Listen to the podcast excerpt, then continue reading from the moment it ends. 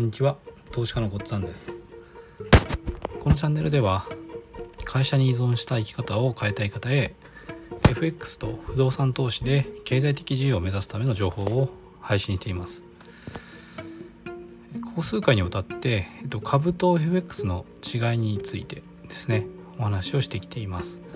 で FX の特徴っていうのを、まあ、株との対比で知ることができれば FX のこのチャートの値動きですねこの特徴がよりはっきりするので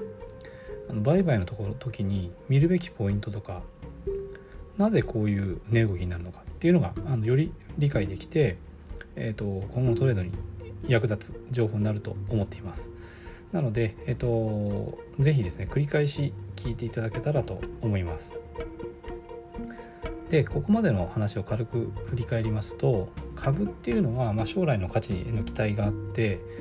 で基本的にはですねあのアメリカの株のように、まあ、上がっていくことが前提となった考え方が、まあ、あるということです。でそれに対して FX っていうのはあの FX のの売買の中に実需筋っていうのと投機筋っていうのがあってで実需筋っていうのは全体の1割ぐらいに過ぎないんですね。で投機筋が9割を占めていますだけれども長期的に見たあの通貨の値動きっていうのは実需筋がほとんど握ってるんですね。だからわずか1割にしか過ぎない売買が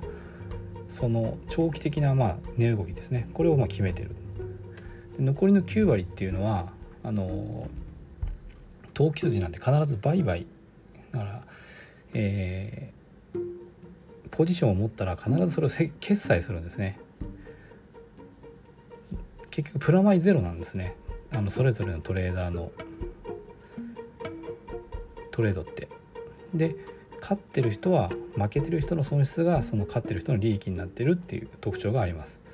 だからその値動きが上がったり下がったりこうギザギザギザギザするんだけども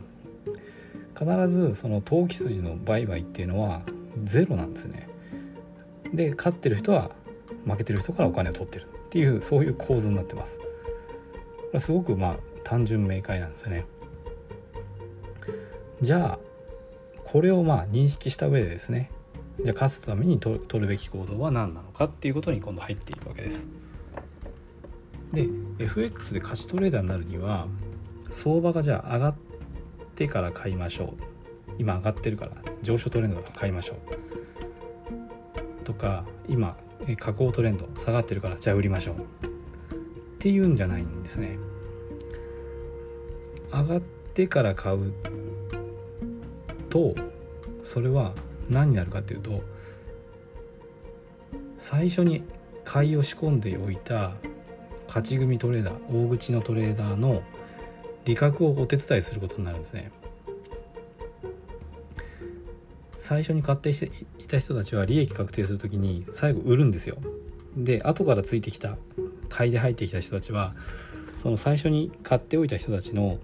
決済ですね。利益確定の決済の時に売るっていう時に逆にそれを買ってお手伝いしてるんです。今度反対に下降トレンドだと思って売った時には最初に売ってた人たちが利益が出てきたのでその利益確定のために決済する。その時の、えー、売りで入った人たちの決済っていうのは買いですよね。買い戻す。そういう行動のお手伝いですね。買うためには相手が売ってくれなきゃいけないので。だから最初に売った人たちに対して利益確定のお手伝いするのは後から入ってきて売りに売りにをした人たちなんです。だからそういうトレーダー負けるんですね。なぜ負けるかっていうとあのあ上昇トレンドだと思って買った時には